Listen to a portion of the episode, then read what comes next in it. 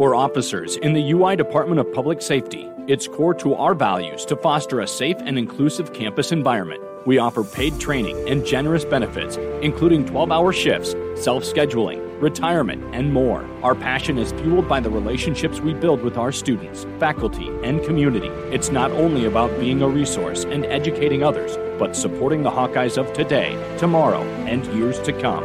Help us make our community hashtag Hawkeye Safe apply today. Mary redeemed a $50,000 cash prize playing Chumba Casino online. I was only playing for fun, so winning was a dream come true. Chumba Casino is America's favorite free online social casino. You too could have the chance to win life changing cash prizes. Absolutely anybody could be like Mary. Be like Mary.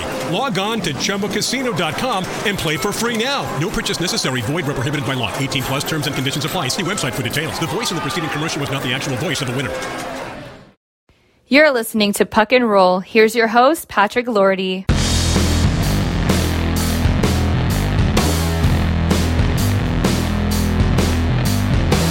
On episode 8, we talk prospects, prospects, and more prospects.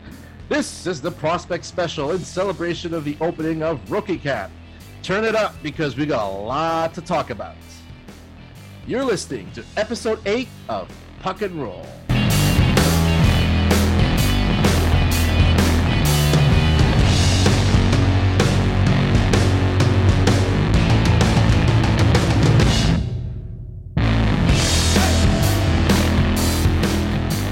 Everyone, and thank you for tuning in for another edition of Puck and Roll. I am your host, Patrick Lorty. And before we talk about the up and coming stars, let us look back at the past week and recap the news and rumors with this week's edition of the Habs Blitz.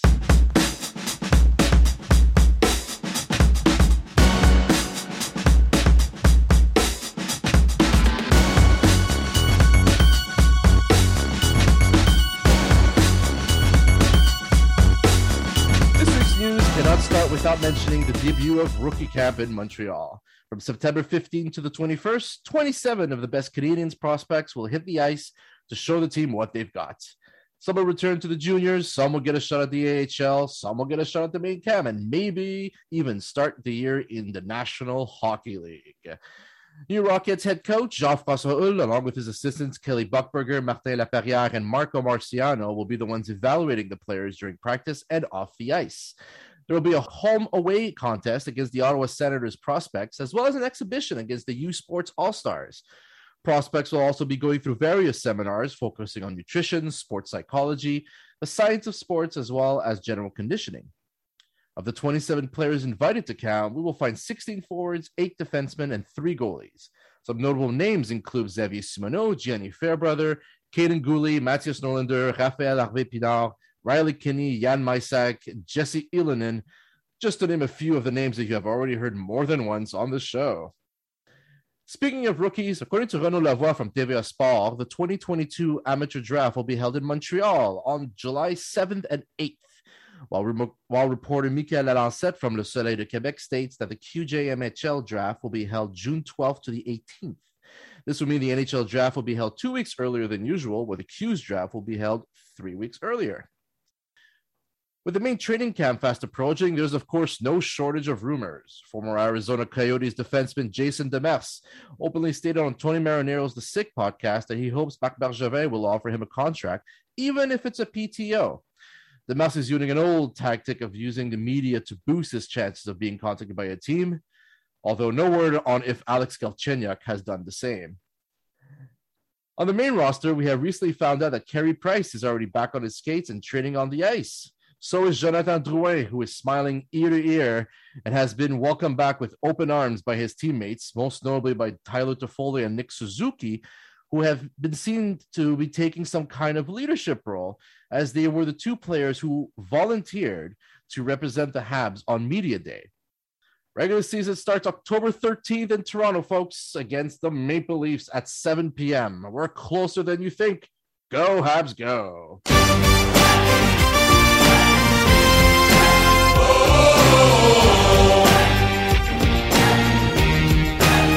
Now it's time to go to our distinguished panel consisting of Scott Cowing, Sebastian High, and Joshua Rosa. And we're going to start, of course, with prospects. Guys, we're talking prospects. We're talking more prospects. Oh my goodness, how many prospects are there? Let's talk about, oh, I don't know, Kaiden Guhle and Mattias Norlinder, maybe. You know, I'm guessing these are probably the two bigger names that are coming out of rookie camp that actually have a shot of making the team. I, I, I don't think either of these guys should make the team, really, no matter how well they perform in camp.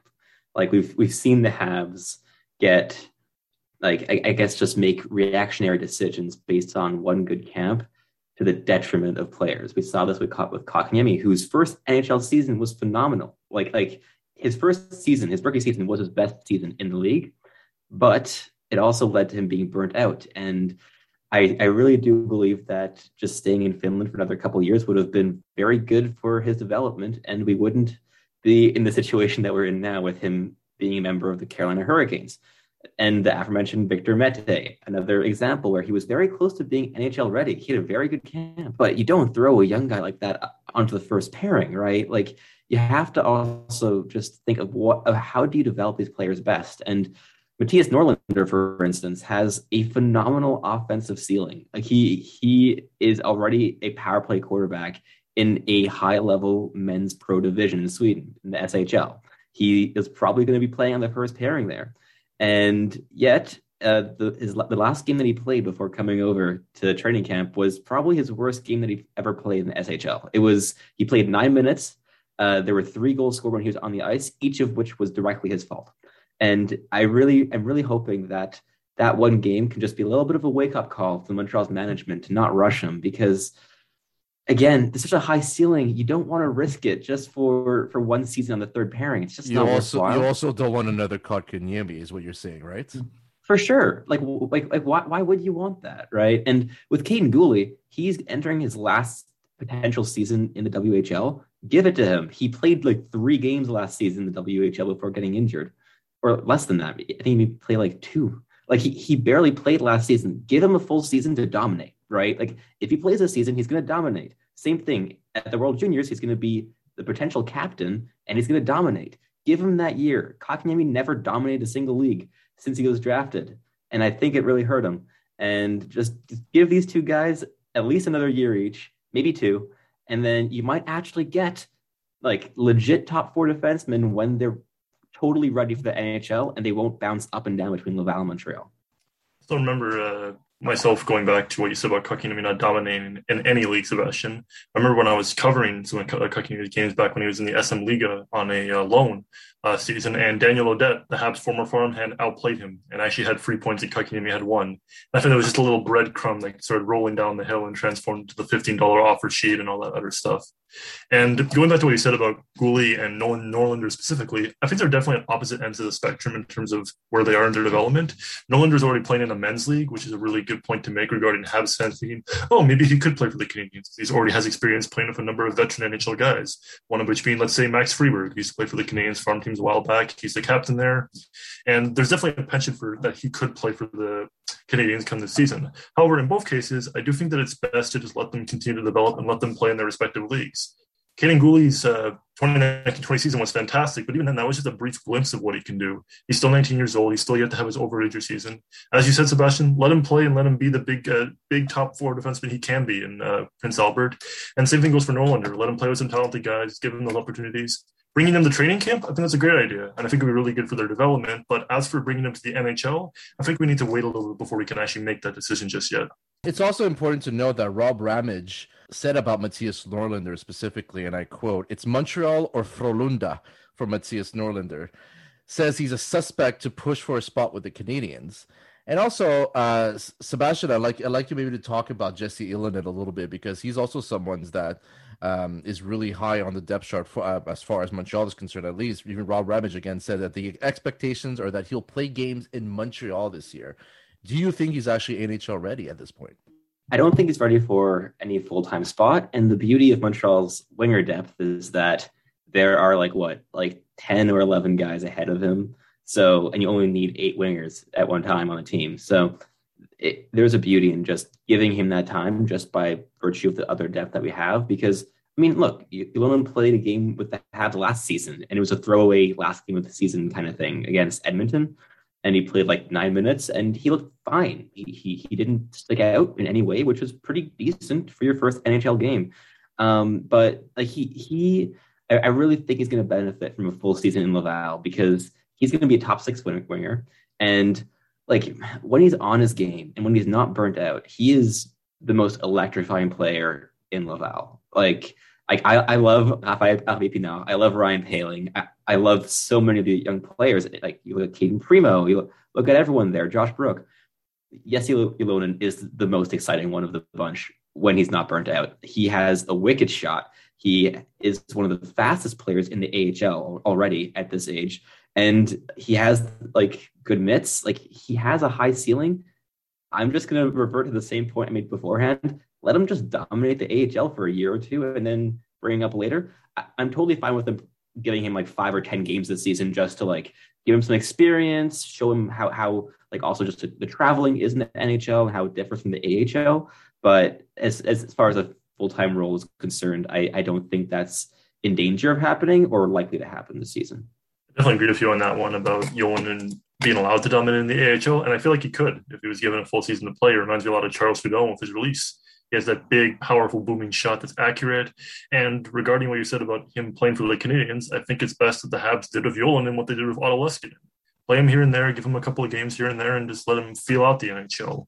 The Canadiens had a really bad pension in the past for forcing guys into minutes that they weren't ready for. You can think back to Christian Thomas when they played him in 18 games in 2014-15, and he just wasn't ready for that kind of ice time or that kind of role. And it shows as he's been bouncing around Europe for the past four seasons, not being able to find a home.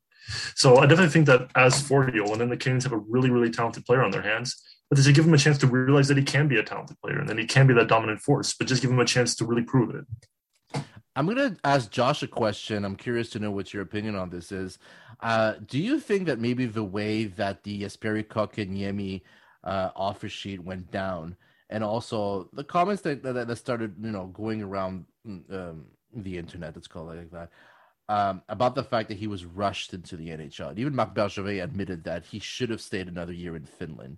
Now, do you think the Canadians are going to be a little more cautious with their prospects and say they're going to say, okay, we're going to start taking more time, you know, maybe get like like Sebastian and Scott have been saying, like, know, give an extra year either in the juniors or in the AHL to really dominate, or is it going to be just one of those situations being like, listen, we need good players now, and if there's somebody that stands out, we'll just give you a shot and let's just run with it. God, I hope they learn from this because we can't really afford too many more Jesperi Kotkaniemi's happening around here. Uh, I, as an outsider of the organization looking in, to me, it always seems like a way to drum up interest publicly. So you get guys like the third overall pick, Jesperi Kotkaniemi, or the young guys like the uh, Norlinders or the Metes or the Galchenyuks, and you bring them up super quick to drum up interest. It's a surprise that these guys are up here. It's a surprise that they're playing so well and so soon that you get more people watching, more excitement with this these guys coming in. I don't know if that's the case, but that's how it feels to me. And I feel that they should really focus more on the team that they have and putting a better team on the ice in in to in, to end the future than drumming up interest for right now.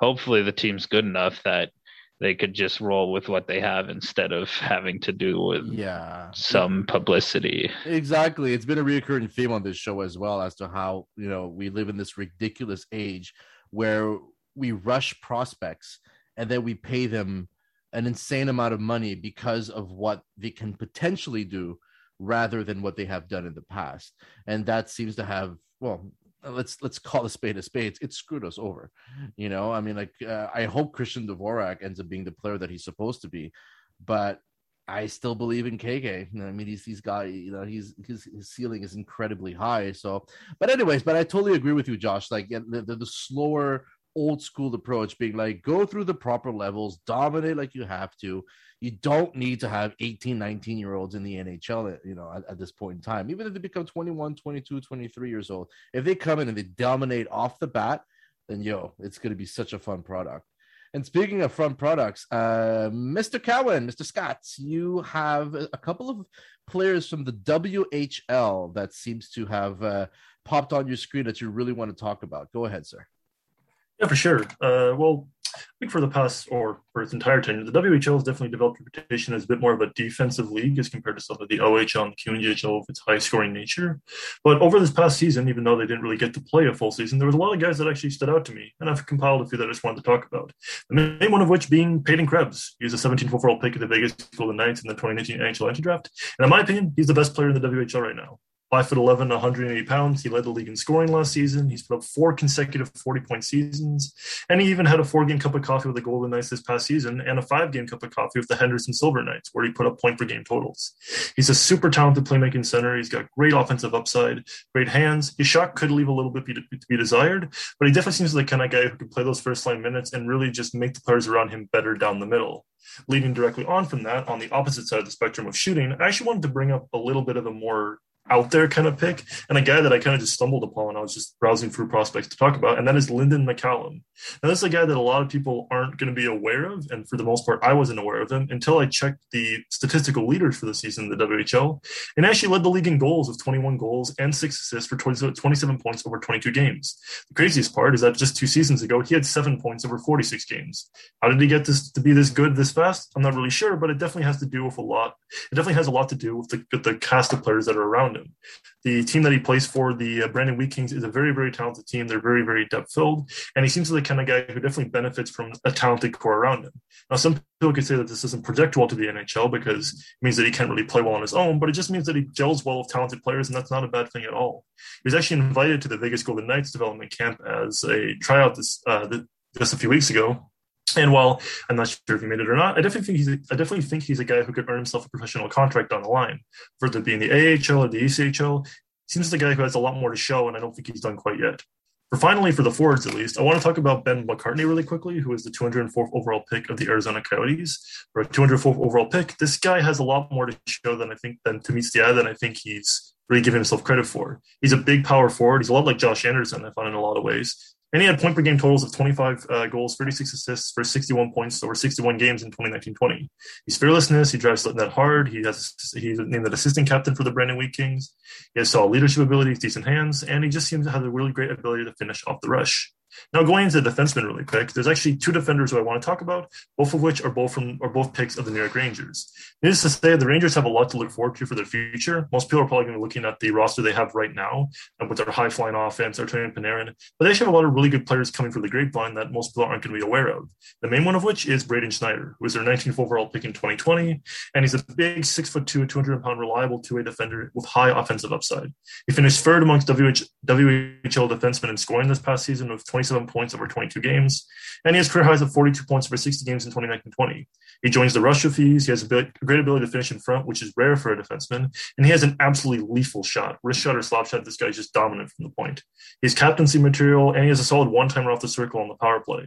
He had a two-game cup of coffee with the Hartford Wolfpack this past season, but I definitely think he's a guy who will see consistent professional minutes come next season. I also I, I, really I really love that uh, little Transformers reference that he's there's more than meets the eye like yeah, more than meets the eye. How about we go east? Sebastian and Josh, you guys are going to be covering a little bit of uh, the OHL during the seasons, particularly the Guelph Storm and the Kitchener Rangers. What do we got that really seems to pop out? I know there's some guys like Andrew LeBlanc, Valentin Zhugin, Cam Allen that's, you know, might uh, have some great seasons, but like what's on your list? Let's start with Sebastian. What do you got for us? Well, the only player I have down for the Kitchener Rangers is uh, the guy that I just mentioned, Andrew LeBlanc. Um, the Kitchener team is a bit interesting this year in that there are, there isn't really there aren't many established players and there aren't many draft eligible players that look overly promising. But at the same time, because we missed a, full season of OHL hockey, there are going to be some random players that no one followed ever that are just going to become top three round selections because they just blow up, right? Like we saw this last draft with William Trudeau, who was on no one's radar. Um, and then all of a sudden this season, he's a, like, he was in Bob McKenzie's top like 100. So like crazy things happen. And uh, yeah, so Andrew LeBlanc is the one guy that that I'm going to be looking at a bit. and he's a pretty like um, lanky player, so he still really needs to put on a lot, a lot of muscle. And uh, so he he's uh, like a center. He, he can also play play the wing, and he's very young for his draft class, which is always a, an encouraging little thing. Of you just have a bit more runway, right? If you're born in later months of the draft rather than like right in October or November. And uh, he was the 17th overall pick in the 2020 OHL draft, but he's played zero OHL games. So it's a real wild card, and it'll be fun to see just what he can do because he should get an opportunity in the top six. And I'm looking forward to see if he can really take some steps forward. And uh, Josh, I'm not sure if you want to talk about some of the the Guelph Storm guys here. Yeah, uh, one guy that I'm particularly interested in while looking up recently is Valentin Zhugin. I hope I'm pronouncing that correctly. Uh, he's from Russia. Uh, he has played in the MHL, which is similar to the AHL for the NHL in Russia for the KHL. In the MHL, he played 44 games last year and came up with 10 goals and 25 points, which you think is pretty good. And then you realize he's 16 years old he's really young and he's really interesting to look at coming up from that. And then uh, also on the Guelph Storm is the third overall pick in the OHL, Cameron Allen, defender. He looks to be very interesting with the under 15 nationals. He had 26 points in 33 games as a defender. He has that offensive upside that it can be really, really fun to watch that I'm hoping to come see at the OHL level sometime soon. And w- one more guy that I that I'm really excited for in Guelph would be Danny Zhilkin. So th- this is a player that should be Guelph's offensive star this season.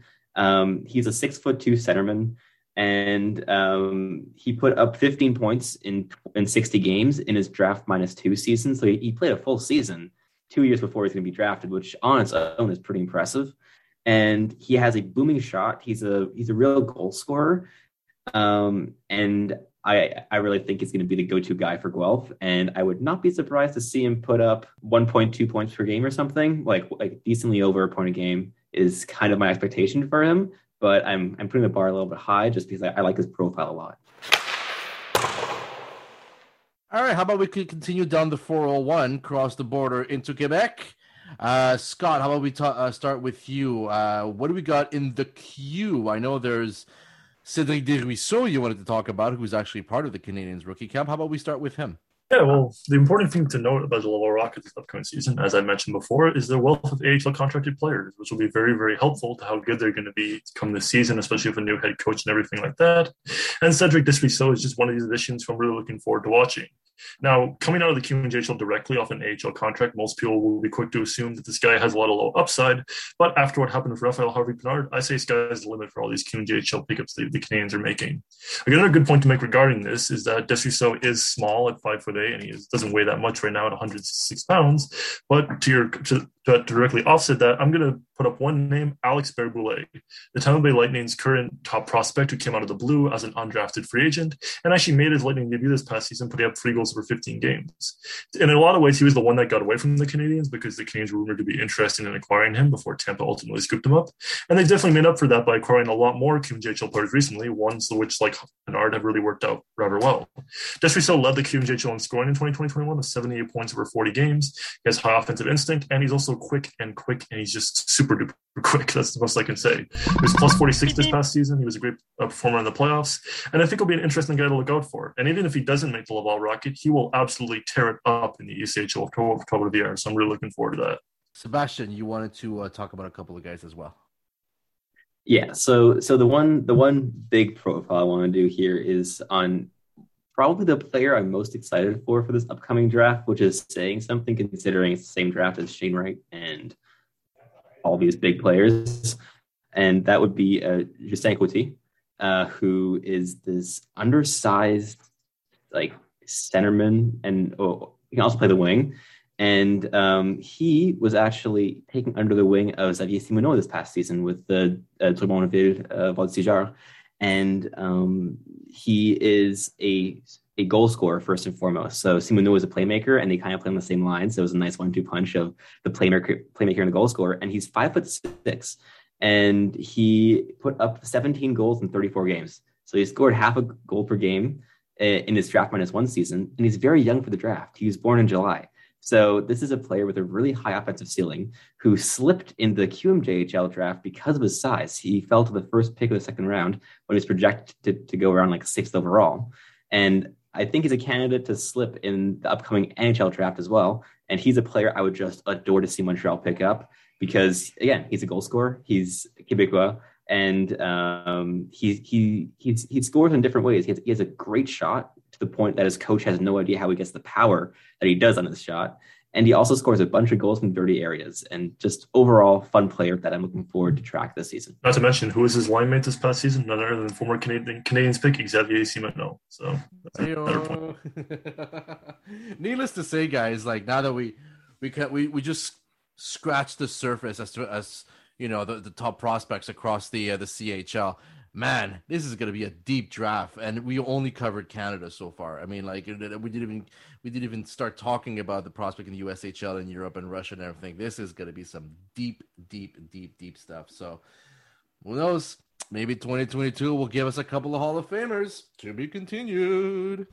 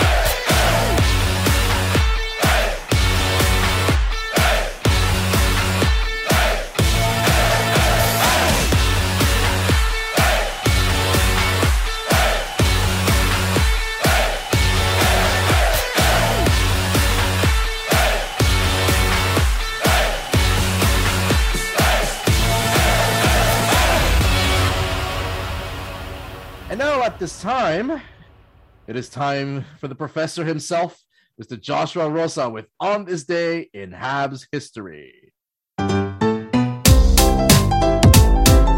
On this day in Habs history,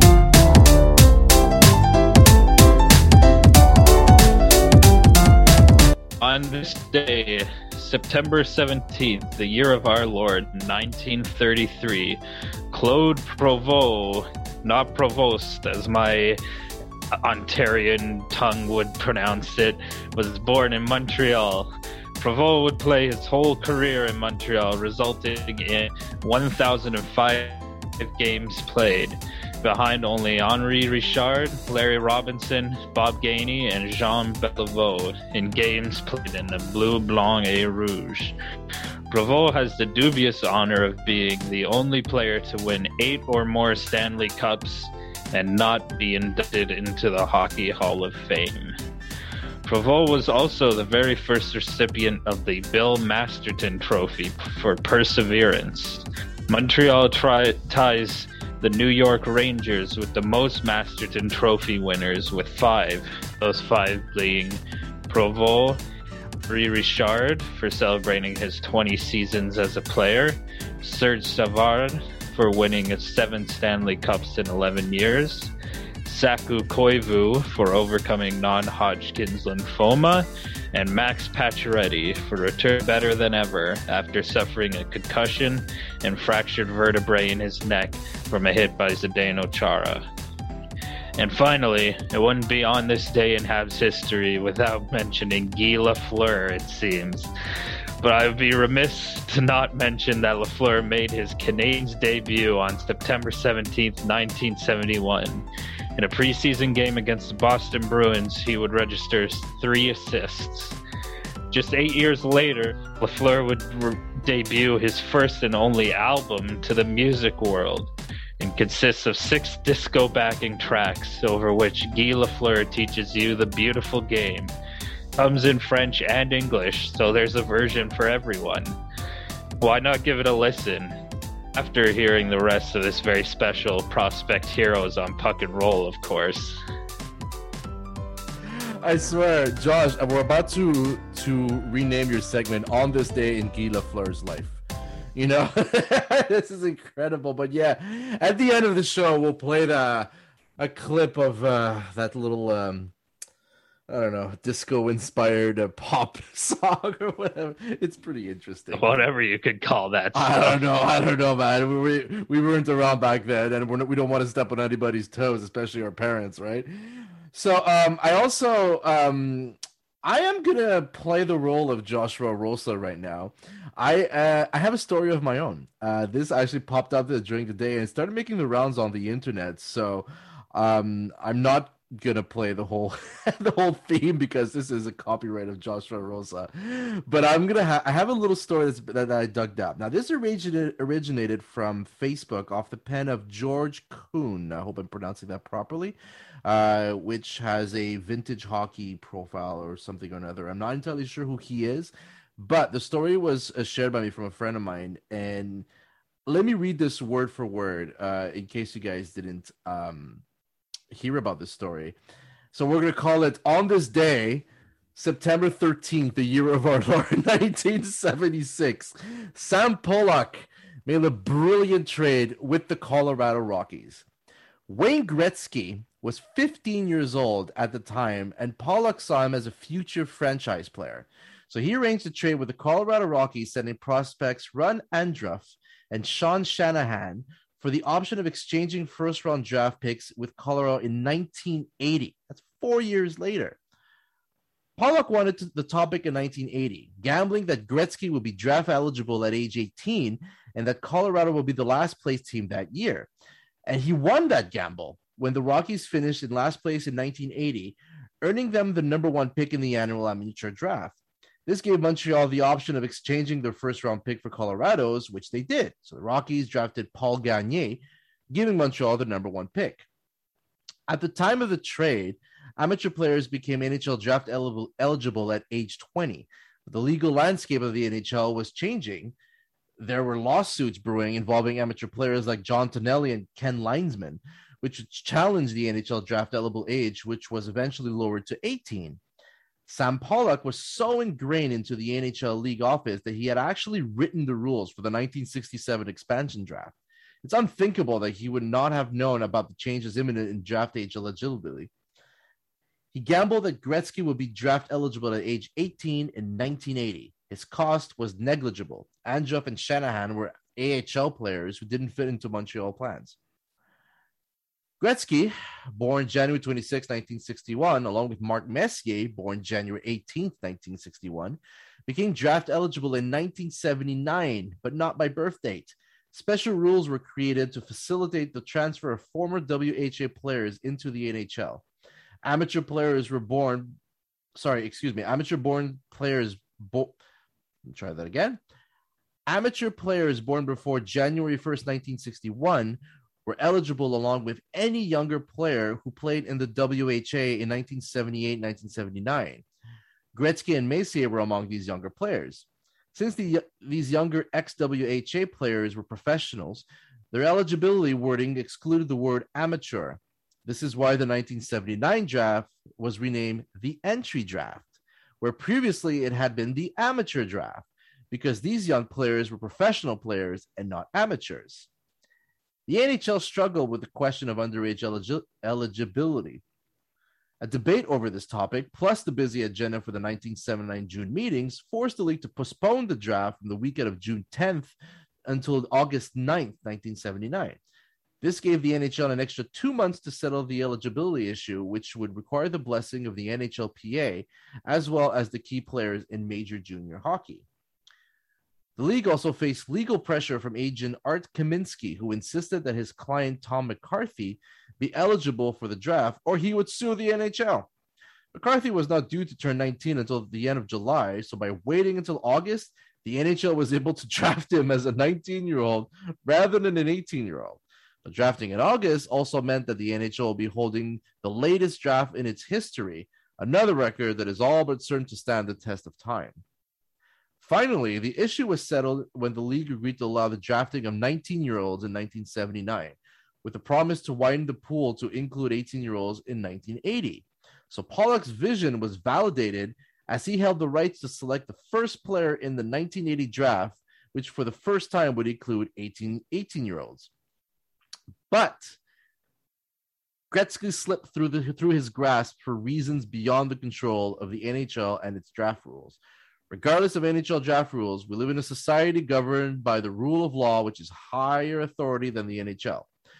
Gretzky had signed a personal services contract with Peter Pocklington, the owner of the WHA Edmonton Oilers, not a standard WHA players contract, which would terminate when the league ceased to exist. He owed his performance to Pocklington alone, and only the Oilers owner could release him from the contract. As a result, no NHL team could claim a legal right to employ him. This was a clever tactic by Pocklington to ensure that he and his Oilers would be a part of the NHL in the post WHA expansion. It was for this reason alone that Gretzky was never drafted by an NHL team, even though the eligibility rules for the 1979 entry draft were crafted spe- specifically to include players with his unique circumstances. As such, Gretzky was ruled exempt for the NHL's 1979 entry draft, and the Oilers were allowed to retain his rights. In 1980, this is where it gets rough. In 1980, Montreal drafted Doug Wickenheiser with the first pick, bypassing French Canadian Denis Savard. By then, Pollock had left the Canadiens organization. Messier was drafted in the third round, 48th overall by the Oilers in the 1979 NHL entry draft. The NHL avoided a draft dilemma by allowing Edmonton to retain Gretzky's rights. But Messier had played for a defunct WHA team, the Cincinnati Stingers, and had to join a new one in the NHL and entered the league through the special entry draft rule as a player born after January 1st, 1961, who played in the WHA in 1978 79. So, Pollock's brilliant vision and planning was thwarted by an unpredictable circumstance but Gretzky came oh so close to joining the Canadiens for the 1980s. Gretzky's arrival, arrival have compelled coach Scotty Bowman to remain in Montreal rather than leave to join the Buffalo Sabres. Would Guy Lafleur have enjoyed a career revival with a centerized linemate wearing number 99? Would Ken Dryden hold off his retirement for a few more seasons? We'll never know.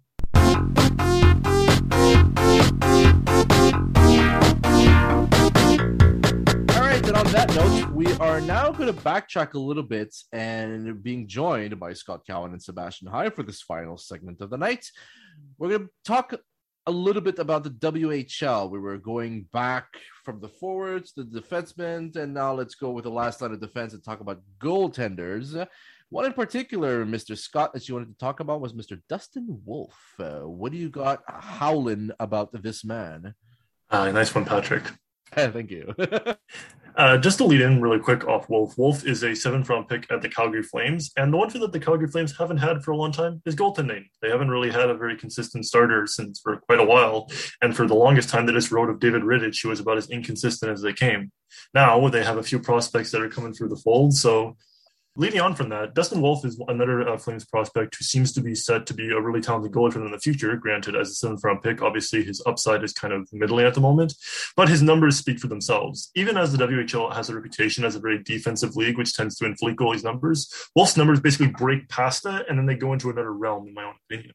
Dustin Wolf had goals against average of 1.69 and 1.88 in 2018-19 and 2020, and had seven shutouts and nine shutouts in those respective seasons to go along with 41 wins and 34 wins. Those are just ridiculous numbers for any goalie at the junior level, and this definitely speaks a lot to this guy's potential as a future NHL goalie. He also got into a free game cup of coffee with the Stockton Heat in 2020-21, and he put up a 2-1 record, 3.24 goals against average. Flames just gave him a shot here and there. And I think as Calgary tries to move forward with a bit of an identity crisis going on, they're not sure whether they're going to be a contender or not. They have Jacob Markstrom lock up on that long term deal. Obviously, they're hoping he can be the big time big time guy for the future. I think having a guy like Wolf come in as a prospect and kind of be a solid one B option down the line would give Calgary a really really solid one two tandem, which a lot of NHL teams are running with nowadays. I'm not sure what you think about that, Sebastian, but I'm going to throw it to you. Yeah, and then just hang in there with seventh round goalie picks. If you look at uh, the 2020 draft, uh, the the at least the goalie that I was really championing in that draft, where the Habs ended up picking Jakub Dobeš, who is still a wild card, but inconsistent at best. Um, and the player that I was that I really wanted was Devon Levi, who um, basically just rose to stardom in the world in the World Junior Championships this last uh, in, in, the winter, uh, putting up a in, he played in, in, in, seven games. His goals against average was of zero point seven five, and his save percentage was of uh, 0.964, which, um, if you didn't know, is wow. pretty good. Yeah, wow. he dominated. And th- the reason I liked him a lot going into the draft was that he seemed to be really underrated because he didn't play in, in the CHL. He actually spent the season in, playing Junior A. So he dominated that league. He played 37 games, uh, goals against average of 1.47, and a save percentage of uh, 0.941, which is amazing. But because the competition wasn't the greatest, there were a lot of question marks. But because he's from, he, he's, he's born in Montreal, and Montreal always loves to take a late round goalie flyer, and they have the last three drafts in a row now. He was the guy that I wanted, and the Habs didn't go with it, and he ended up being drafted by the Florida Panthers, and was then a key trade, uh, a key piece in the uh, the trade for Sam Reinhart. So poor Devon Levi is now a member of the Buffalo Sabres, uh, which is rather unfortunate. But again, he, he, he's a really good player. He is he's a little bit undersized at ju- uh, underside. He's six feet. He's six feet tall, but like with goalies, they're usually like six three and above. Uh, but he's he's a really fun one. He I think he might be a little bit overrated now after that spectacular World Juniors, and he might come down to earth a little bit. But he's spending this season in a phenomenal goalie program at Northeastern University, which is where Cayden Primeau uh, developed. So look out for for him to really make his mark in the NCAA this season, playing behind two Habs prospects in Jayden Struble and Jordan Harris. I definitely think that uh, Levi kind of played the Uno reverse card on everybody when it comes to there wasn't the lead up to the World Juniors. It was the lead up after the World Juniors for Levi, which is kind of rare for a lot of people. Most people didn't even know he was drafted when he was in the World Juniors, and then afterwards they found out the whole story. Now going into next season, the Buffalo Sabres don't have a starting goaltender. Their starting goaltender is Aaron Dell, and if you count that as a starting goaltender, I'm just gonna have to have a little talk with you. So the, I think a piece for the future is going to be really handy for their development. Granted, like Sebastian said, he's going to come down to earth a bit I mean, his hype is definitely a bit overhyped right now. He still only played junior A. He hasn't played NCAA. He hasn't played OHL. But I definitely think the promise is there. And I mean, Buffalo will take what they can get right now of goaltenders. And I definitely think that Levi is just a solid piece to look at for the future. If there's one thing, guys, we're never going to get invited by the Buffalo Sabres or Arizona uh, Coyotes for anything. Uh, it's just a running, I mean, jo- it's a running it's, joke on this show. it's, it's, a running joke, but I mean, considering we're trying to be objective here, I feel like it's a risk that we have. I don't think they're going to invite anyone. I think they're just going to go full communist party and just with all oh, media. oh, the Reds are back. now, I, Scott Sebastian, I actually before we uh, move on, because I know Sebastian had uh, a few players that he wanted to add to uh, in the um, Quebec Junior Majors. I want to ask you guys a question. Um, based on what Scott said earlier, he there was a sentence that he he mentioned when he was doing his Dustin Wolf profile that kind of stood out. He mentioned that the WHL is more defensive minded. And for anybody who's been following junior hockey for the last 90 years, in the Quebec junior majors, it's all out offense goalies have horrible statistics, and you and then you wonder how any of them ever made it to the NHL. Then again, you know the, the stats are so inflated for so many players. You got like guys who score 50 goals in a season and never get drafted. Can you guys pinpoint where does this mentality come from? I mean, it's I, I find it really interesting that you know the East Coast is all out offense, the West Coast is all out defense, and then the middle is well, literally in the middle. It's there's a certain balance to it. Um, Scott, I mean, what what's your take on that? Another thing it has to do a lot with the draft classes and sort of the result of the players that come from these leagues. And when you look at a guy in the QMJHL, let's say who scored 50 goals and was a third round pick who didn't work out, then you kind of it leads on to that aspect of oh maybe the QMJHL is kind of inflating its goals a little bit. I mean, going back to what you said about inflated goalie numbers, we were talking about Alexis Gravel a couple episodes ago, who was invited to the Habs development camp. His yeah horribly, horribly inflated over these past seasons. He had a 3.96 goals against average, playing on one of the league's weakest teams. But I definitely think that that mentality just comes from the draft, and you draft players who then live up to the role that they played in junior. And the more players live up to that role, and the more players live up to the role that that league is kind of based in, it builds this mentality that the league can, can't really escape from for the most part. Which I think is why the OHL, as a competition, is probably the best out of the three because it produces the most top level players. It's produced Connor McDavid. It's produced such and then so on and so on. You know, you kind of get my point. But I'm going to yeah. Sebastian just to continue on with what he thinks about it. I think my answer would lie less in the draft and more just in I guess the, the coaching because a lot of it just has to do with how the systems are played in the different leagues, right? And uh, like WHL teams, the, the, the, teams that at least historically have seen the most success have been ones with very like more conservative defensive structures, right? Like more akin to what you see in the NHL in most teams, right? Like like the Barry Trotz, New York Islanders system uh, that we were joking about earlier on because Erik Gustafsson signed that PTO there and is going to be a train wreck possibly. So amazing, but. Watch but the WHL just it's it's just something that, that's happened over time that like the system that that succeeds the most is usually just a bit more conservative and then the OHL it's definitely more offensive system like more high octane with bigger scoring because you also have like as Scott was mentioning some of the best players that are there and you, you can't let a Connor McDavid you, you, you can't leave him in just a defensive system, right? Like you, you let him just play. And because you have all these high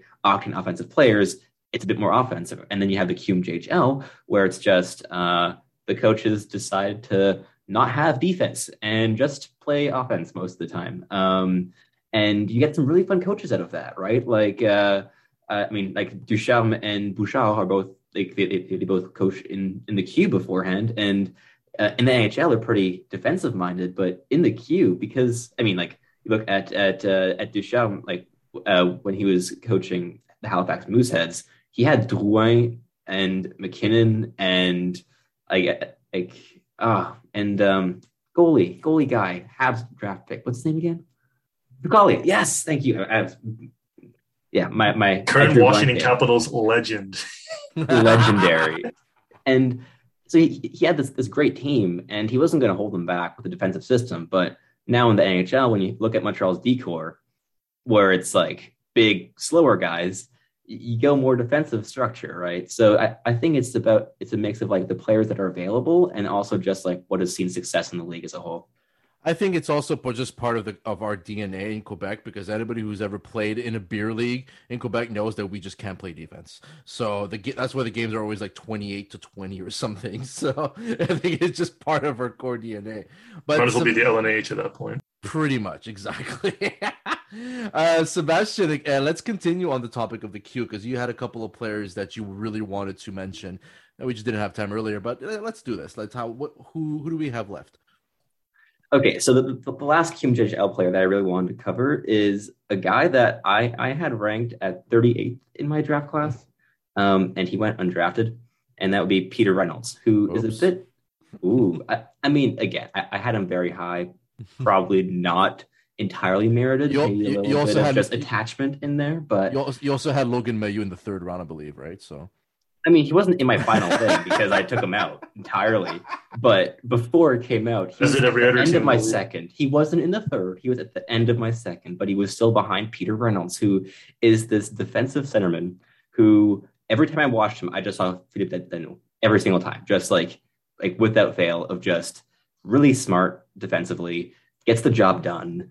Um, like a good good playmaker, good facilitator, right? Like it's what Phil Danault is like offensively. He, he facilitates. It's he, he doesn't score. He just facilitates. And it's the same thing with Peter Reynolds, who isn't the most skilled finisher. He's a, he's a good playmaker, but it's just like his defensive play of just like his positioning, his anticipation everything just stands out so much more because it's the QMJHL where you have no defense. That when you see someone that that's like legitimately good at it, and like he, he's always in the right spot at the right time, that like it really stands out, and you, you notice it. And he's a player I liked a lot. I, I may have ranked him way too high just because of the competition the Q, where it just stands out so much more. But he's a player I liked a lot, and he, he plays for the St. John Sea Dogs.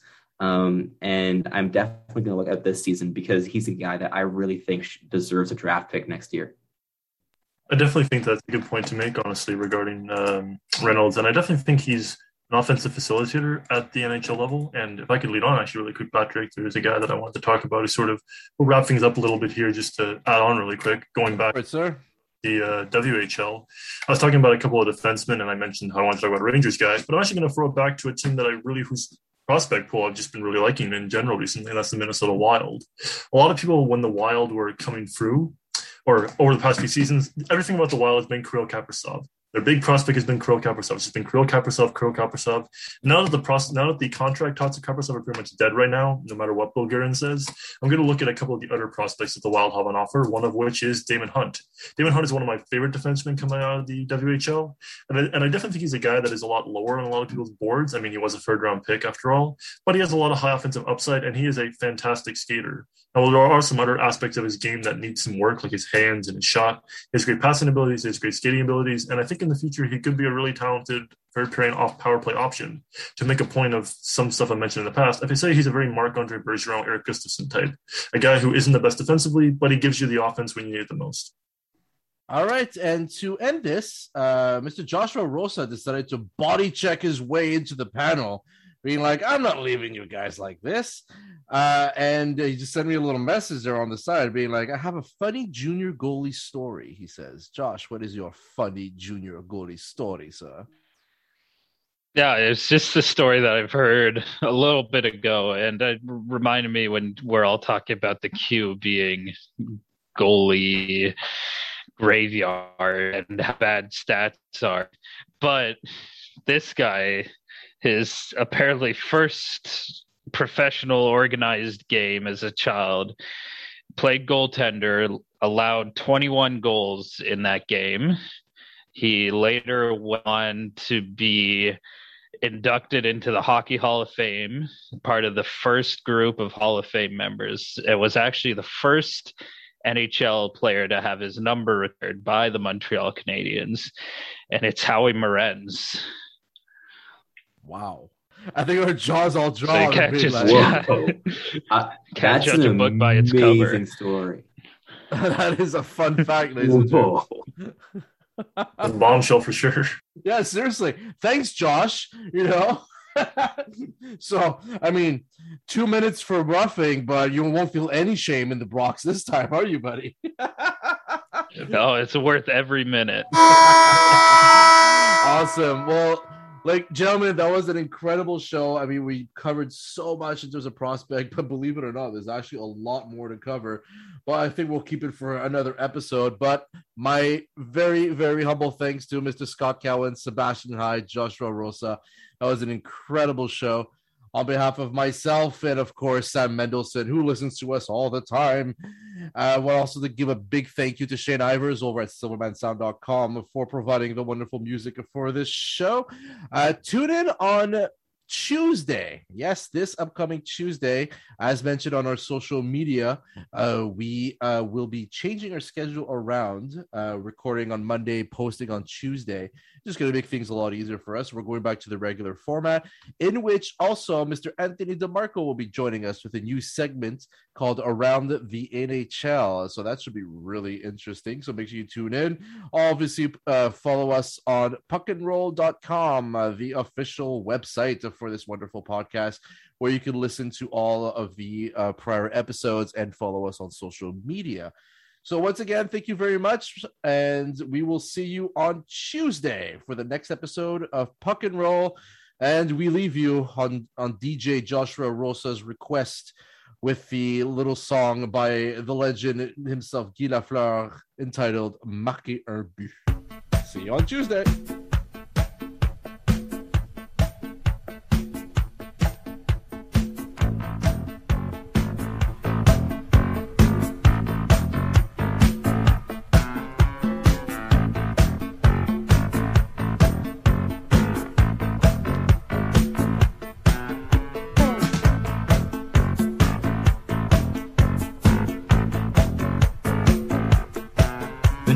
Tu ton lancer, il faut que tu saches quand t'en servir. Il est important de toujours te fixer une cible quand tu pratiques tes lancers. C'est en fermant ou en ouvrant ta palette que tu peux vraiment contrôler tes lancers. Pour viser bas, Baisse ta palette, pour lancer haut, remonte-la. N'oublie pas que tes lancers du revers sont toujours plus difficiles à cause de la courbure du bâton.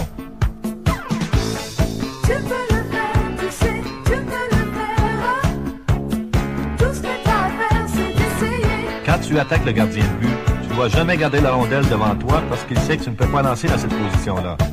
D'un coup d'œil, il anticipe ta manœuvre, soit de feindre lancer, soit de faire une passe, puis il recule. Il faut jamais que tu lui laisses savoir ce que tu vas faire. C'est déjà assez difficile de compter un but sans céder un avantage supplémentaire au gardien.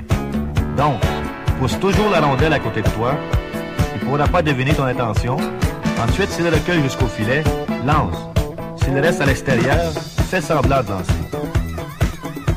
L'attaquant doit toujours réagir à la position du gardien. C'est pour ça qu'il est très important d'avoir l'esprit clair. Tu sais qu'à pleine vitesse, avec deux ou trois joueurs à ta poursuite, tu as peut-être un quart de seconde pour regarder, analyser et réagir. Surtout, ne décide jamais d'avance ce que tu vas faire. Il faut que tu apprennes à penser vite, très vite.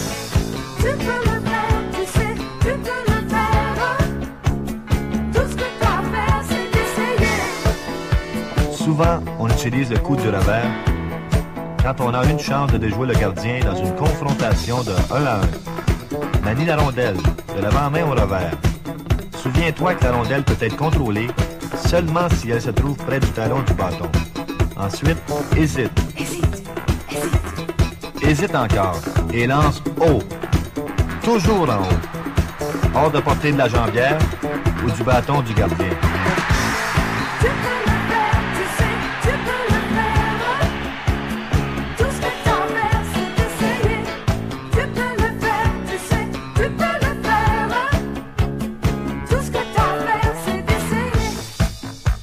compter un but par déviation, il faut rester devant le filet et attendre de lancer.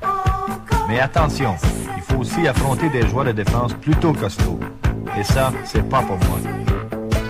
Un jeu que j'aime beaucoup et qui me satisfait vraiment, c'est par exemple quand je reçois dans notre zone une passe de Larry Robinson, qu'elle échappe à mon couvreur et que je patienne à toute vitesse à l'autre bout. Vers le centre et la ligne bleue, j'échange des passes avec Steve et Pierre. Ensuite, je m'empare de la rondelle. Je me dirige vers le filet et tout près du gardien, je fais mon lancer. Je glisse la rondelle à Steve. Il lance et con, et con, et con, et con.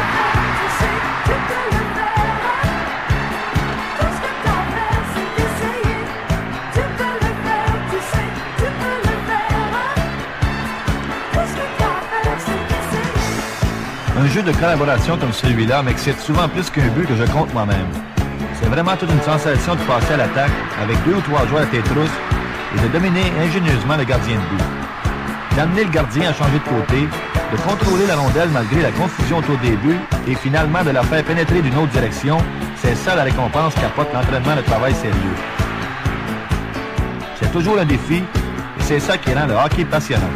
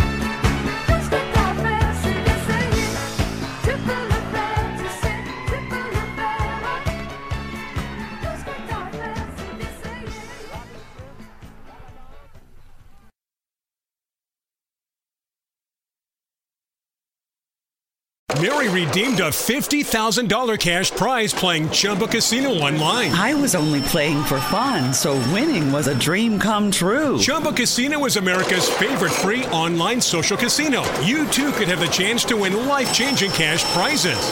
Absolutely anybody could be like Mary. Be like Mary. Log on to ChumbaCasino.com and play for free now. No purchase necessary. Void where prohibited by law. 18 plus terms and conditions apply. See website for details. The voice in the preceding commercial was not the actual voice of the winner. Mary redeemed a $50,000 cash prize playing Chumba Casino online. I was only playing for fun, so winning was a dream come true. Chumba Casino is America's favorite free online social casino. You too could have the chance to win life changing cash prizes. Absolutely anybody could be like Mary. Be like Mary. Log on to ChumbaCasino.com and play for free now. No purchase necessary. Void where prohibited by law. 18 plus terms and conditions apply. See website for details. The voice in the preceding commercial was not the actual voice of the winner.